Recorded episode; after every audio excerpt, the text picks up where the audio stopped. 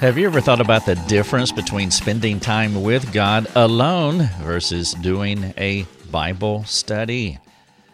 Did you know there is a transformative relational difference between those two disciplines? Now, I know that you theo nerds out there, you theological geeks are going to say, well, when you're doing a Bible study, God is with you.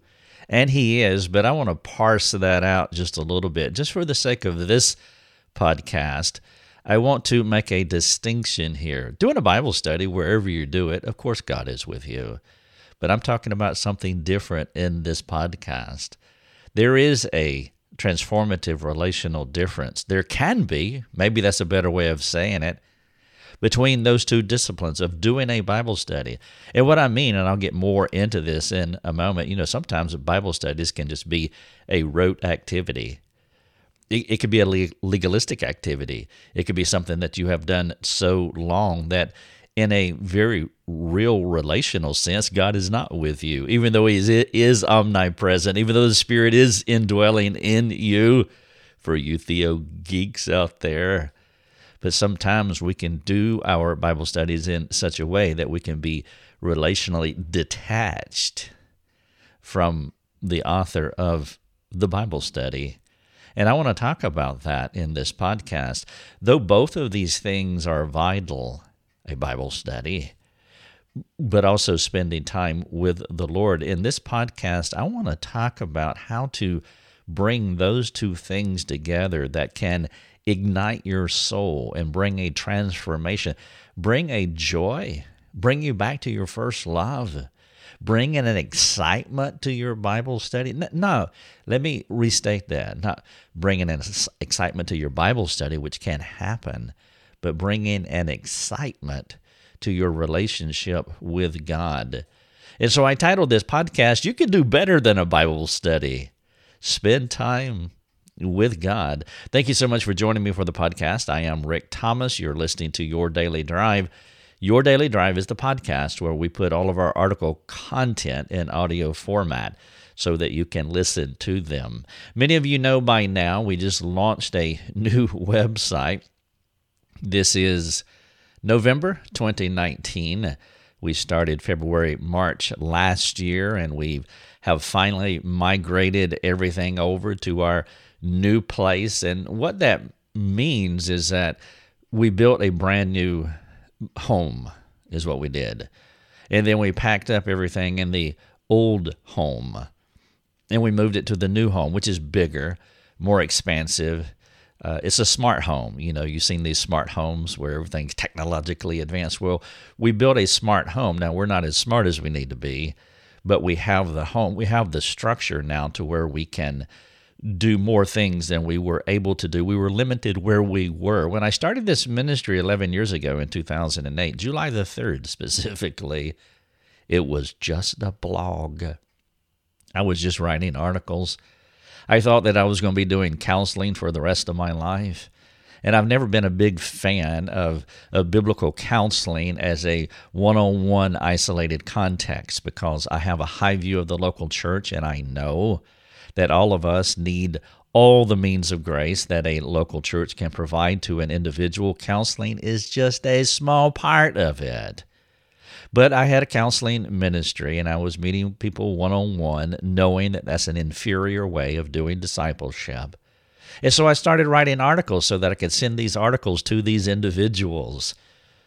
So I would meet with them on Tuesday. They would read something that I would write on, you know, say Friday and and it was kind of adding a, another friend to them so that uh, they could get the help that they need because I knew that they needed more than standalone counseling sessions. But then I began to write more, and then people began to read, and then we added a little bit of this and a little bit of that, like these podcasts. We began doing webinars. We started an online school, and it just kept growing until we uh, outgrew ourselves. I remember my first home was a single wide mobile home, and it was nice. It was 40 something years ago, whatever whatever that was, and and then we moved to a, a double wide mobile home. We live in the southern part of the United States. But then eventually we needed something a little bit larger, and that's what we did here. So for the past several weeks, after the launch, the launch was early November. But after the launch, we began to unpack all the boxes because once you move everything over, you have to unpack the boxes. And of course, then you rearrange the furniture. And so we have been working over the past few weeks to get the wrinkles out, the bugs out.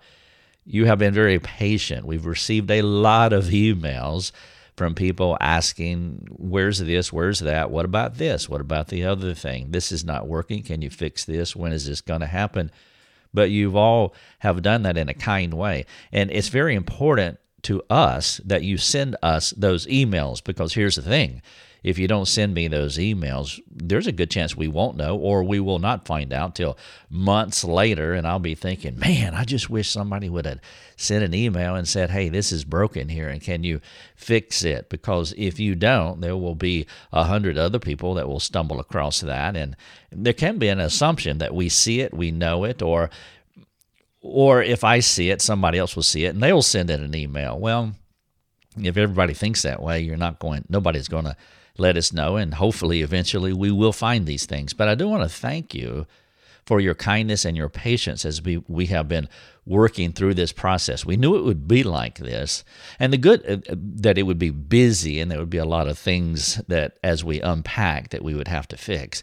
There was broken glass we found out, and there was a plate that was broken, and one of the legs fell off the coffee tables in, in the move, and so forth and so on. And so we've been fixing all these things since then, but we're getting there. And I would say that we're well over 90% as far as where we need to be. And I thank God for that. And I wanted to I just wanted to provide a better place for you all. You've been very kind to us, and we wanted to give you something that's user friendly. Now, what's going to happen, or more user friendly, but what's going to happen here is over the next few months, the next few years, we will keep enhancing and and hopefully by the time the Lord calls me home, we'll have a, a user experience here that will be something that will really uh, be helpful to you. Right now, though, you can read all of our articles. We have one of the things that we did build is we built a, a top, topical page so that you can see all of our articles at a glance. You can see all the top, topics at a glance. And so if you go to the Receive Help link, on our website. And if you look under uh, the word articles and click on it, it's going to take you to a topical page. And on that page, you'll see all the topics for all of our articles, and you can just you can read and read. You can read for years. You can study for years, and you have all of those topics there right in front of you. Now, if you want to know where the most recent articles, like this one that I'm doing here, there, up in the upper left-hand corner, there's there's a, uh, a link that says current articles, and under that it says blog roll. And if you click on blog roll, it will always give you the latest articles, whatever they are. So you can always get the latest articles in the order in which they are published, or you can just go through, sift through that entire topical page there and pick out something that's important to you. And so we are very excited to be able to provide something that's easier to use. And I promise you, it will continue to get easier for you to use. The title of this podcast is You Can Do Better Than a Bible Study. You can spend time with God. And let me clarify what I mean. I'll give you two illustrations. You're reading this article I, oh, am sorry, you're listening to this article right now that's full of my words, and that's great. You're hearing it. And I'm thankful that you are listening to this article that I'm sharing with you. But imagine this if you were meeting with me, if we were in a local coffee shop and I was sharing these ideas with you in real time, in real space, there's no distance between us, that we are together that would be imagine imagine how the interaction would be so much different than you sitting in a coffee shop by yourself reading this article versus you and I sitting there together and we're sharing this article with each other. Let me give you another illustration. Perhaps you can think about it this way. I have a family blog that I've been writing for years where I put stories about our family, our lives, uh, up on this blog. And the reason I do that is I do that for my children. I'm producing that blog so my kids will have my words long after I, I'm gone. I thought about this in 1994, which is when I started writing officially. And my thought was is that I'm not going to live forever and and if I were to die soon or die earlier than I anticipate, I would like for my children to know something about me. And it was that thought that that motivated me to start writing. And so I wrote a a blog. Uh, well, there wasn't a blog back then. The, the internet was in its infancy, and what we're doing here was worlds away from what we did back then. But I journaled, and I journaled a page a day, writing stories uh, about my life, good and bad. And of course, in my early life, they were virtually all bad. But I did that so that my children would have my words long after I was gone. But which would be better? For them to read those words after I am gone, or to interact with me about those stories? Well, obviously, to sit down with me in a coffee shop or with my children on the couch in a living room and sharing stories and talking and laughing and interacting in real time and space, flesh on flesh, sharing stories would be more potent than them reading these stories on a black and white page years later. That's what I'm talking about. And though a Bible study is essential, a Bible study is fantastic. And I don't want you to hear what I'm not saying. But what I am saying is that you can take your Bible study to another level by interacting personally with the author of the Bible while you explore the Bible. And that is what I'm talking about here. I know that when a person talks about how much time you spend with God, as I'm doing right now, that it can send echoes of, of guilt through the soul. My goal here, and, and whenever you talk about, so the Sunday school teacher gets up and says, we're, we're going to talk about prayer today, or we're going to talk about reading your Bible today.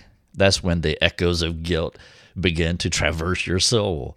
My goal here is not to provoke you for guilt motivating purposes. It, really isn't. And I, I know that that's a possibility. So I want you to relax a bit. What I want you to do, what I hope you will do, is that you will just think about the difference that can exist between studying the Bible for personal academic purposes, which again is fantastic but compare that to exploring God's Word academically while talking to the author prayer as you reflect upon His words. So let me ask it this way How much time are you spending with God and His Word? I'm not talking about entering into a physical closet when you're doing this.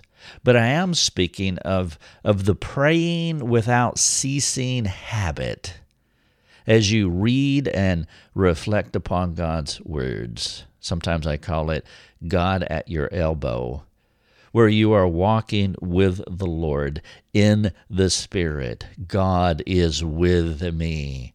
You see, there can be an otherworldly difference between doing devotions, reading the Bible, going to a Bible study versus spending time with God and His Word, as I am outlining here. Bible studies and devotions, as great as they can be, they can turn into legalistic, check this off my list, activities without spirit empowered intentionality. I'm a Trinitarian at heart. I believe that the Holy Spirit is alive and well on planet Earth. I believe in a pneumatic ministry of the Holy Spirit, that we can walk in the Spirit, that God is truly with us. And when it comes to Bible studies and devotions, as fantastically well as they can be, what began as the best spirit filled intentions can lose their potency because it devolved more into rote than real. As you wake up late in the morning and you realize that you have a few moments to to get to school or to get to work, get to the next place, but you need to do your Bible study. And so you turn on the audio Bible and you listen to it, and that takes the place of your Bible study, or that is your Bible study. Or you've done it so many times that you can do it without thinking. That is the downside of a habit. Take that trip to work again. How many times have you made it? The first time you made that trip to work, you, you noticed everything from start to finish. It even takes longer because you've never done it before. But after you do it 1,000 times, you get to work and you say to yourself, I don't even remember getting here. Well, that's the downside of a habit. Habits are fantastic because sometimes we need to shake ourselves. We need to jar ourselves loose so that we are we have a great habit but we're not missing these pneumatic opportunities within these habits. We lose our intentionality. We don't see any longer what we need to see because because we've done it so many times. Intentionally engaging God with His Word for a personal application can ignite the soul, setting it ablaze as you cuddle with your Lord and His Word. Be a cuddler with your Father and His words. Are you a spirit filled, God centered, word saturated cuddler? Most folks who struggle with things in life do not have regular snuggle time with God. The Lord and His words are a side item at best. As I, as I said, rote, not real. It is rare. As a counselor, a, a person who has spent the majority now of his uh, adult life counseling people, it is rare to counsel a person who saturates in God and His Word regularly. True story. It really is it's not a judgment on every person that I've ever talked to. And so if you have talked to me in a counseling context, I'm probably not saying that about you. But I would say that the majority of folks who have come to me with these, uh, particularly with long term unresolvable issues, unresolvable in their mind, or relational problems, that they are not cuddlers. They don't have a regular snuggle time with the Lord and His Word but the happy soul who is saturating in Him, in the Lord, at the moment of personal study, is keeping in step with the Spirit. A good illustration or helpful illustration to me for keeping in step with the Spirit. It's like before you take a step, you say, I'm going to respond to God the way that He wants me to respond as I take this step, and then you take it. And then before you take the next step, I'm going to have God thoughts as I take this step, and then you take another step. And then your third step, I, I want to have God's mind on what I'm doing here and what's going on around me. And you take that third step. And you continue to do that. And then when you turn around and look back, when you look through the rearview mirror, you see a person who has been walking in the Spirit. I am talking about a side by side, praying without ceasing, enjoying a God is at my elbow kind of life. Even when something knocks this person off his feet, he rebounds quickly because the Lord was there at their moment of sorrow. One of my favorite verses in the Bible is Genesis 30 20. And if you read the verse, you I, I, would I would dare say that most people would wonder why why is that your favorite verse? But in the middle of Joseph's drama, this is the story of Joseph in Genesis. It says this quote, The Lord was with Joseph. I love those five words They are simply profound. The placing of the with part. The Lord was with Joseph. The placing of the with part in the holy text was no accident. It speaks to an active God. But I don't want you to miss the whole point. Not only was the Lord with Joseph, and it speaks about an active God who initiates and engages. God is with us. Don't miss that that Joseph had a passive don't don't think that Joseph had a passive relationship with his maker. God was with Joseph and Joseph was with God.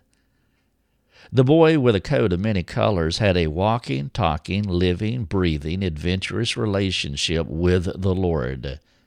God was big in his world, and everything else was small.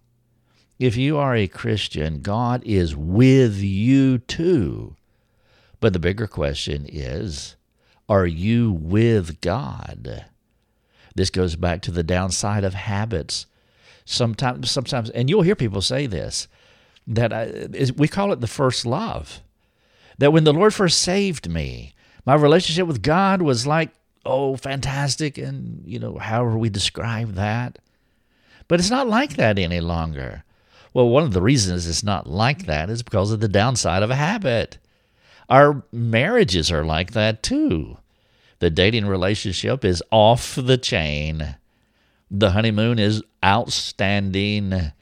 But then as the years go on, if you if you don't shake yourself, and if you don't maintain that intentionality, it's one of the reasons some people laugh at us, but we have a, a rule in our, our marriage and we abide by it most of the time. And don't mean it legalistically, really don't.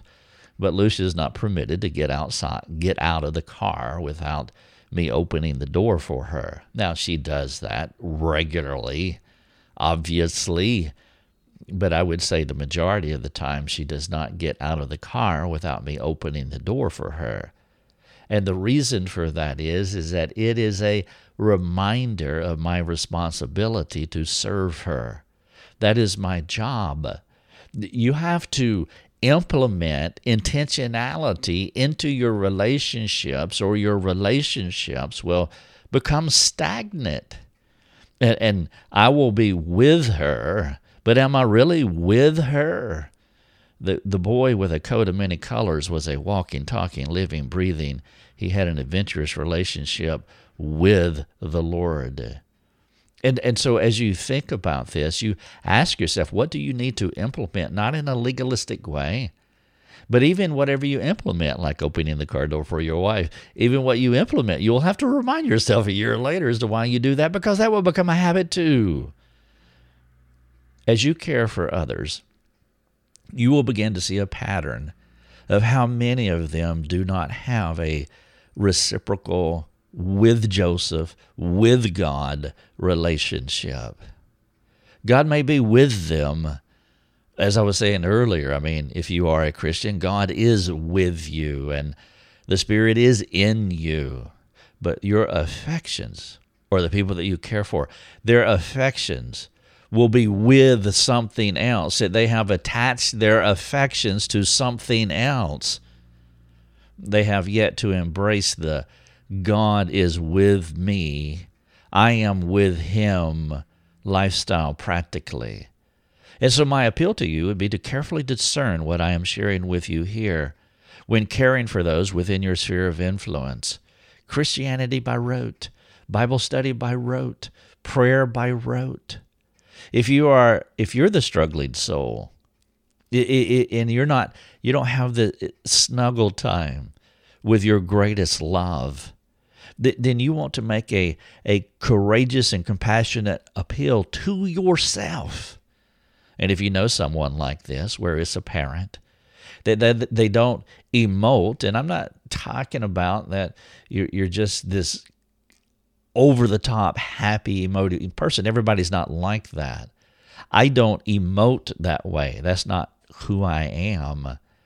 But I can have an internal joy and gratitude and happiness and emotions for my relationship with the Lord. And if you don't have that, or if you have a friend that, that you perceive that they are not there yet, that things have kind of have gone dim in their soul, you want to make that courageous and compassionate appeal for them to return to the Lord. The title of this podcast is You Can Do Better Than a Bible Study. You can spend time with God. And I've already footnoted all you theological geeks out there, you Bible nerds.